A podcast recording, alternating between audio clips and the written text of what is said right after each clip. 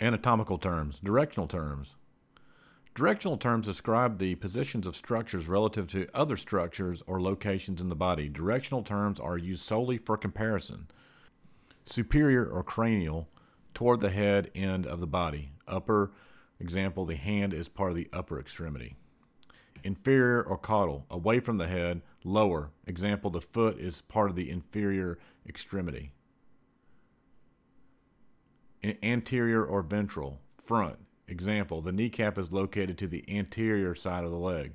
Posterior or dorsal, back. Example, the shoulder blades are located on the posterior side of the body. Medial, toward the midline of the body. Example, the middle toe is located at the medial side of the foot. Lateral, away from the midline of the body. Example, the little toe is located at the lateral side of the foot. Proximal, toward or nearest the trunk or the point of origin of a part. Example, the proximal end of a femur joins with the pelvic bone. Distal, away from the farthest from the trunk or the point of origin of, of a part. Example, the hand is located at the distal end of the forearm. Planes of the body.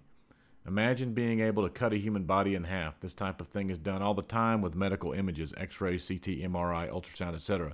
It's not enough to say that the image is one half of the body, but it all depends on the point of view of the image. The viewpoints are called planes.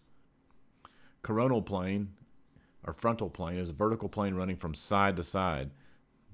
Divides the body or any of its parts into anterior and posterior portions. Sagittal or lateral plane, a vertical plane running from front to back. Divides the body or any of its parts into right or left sides.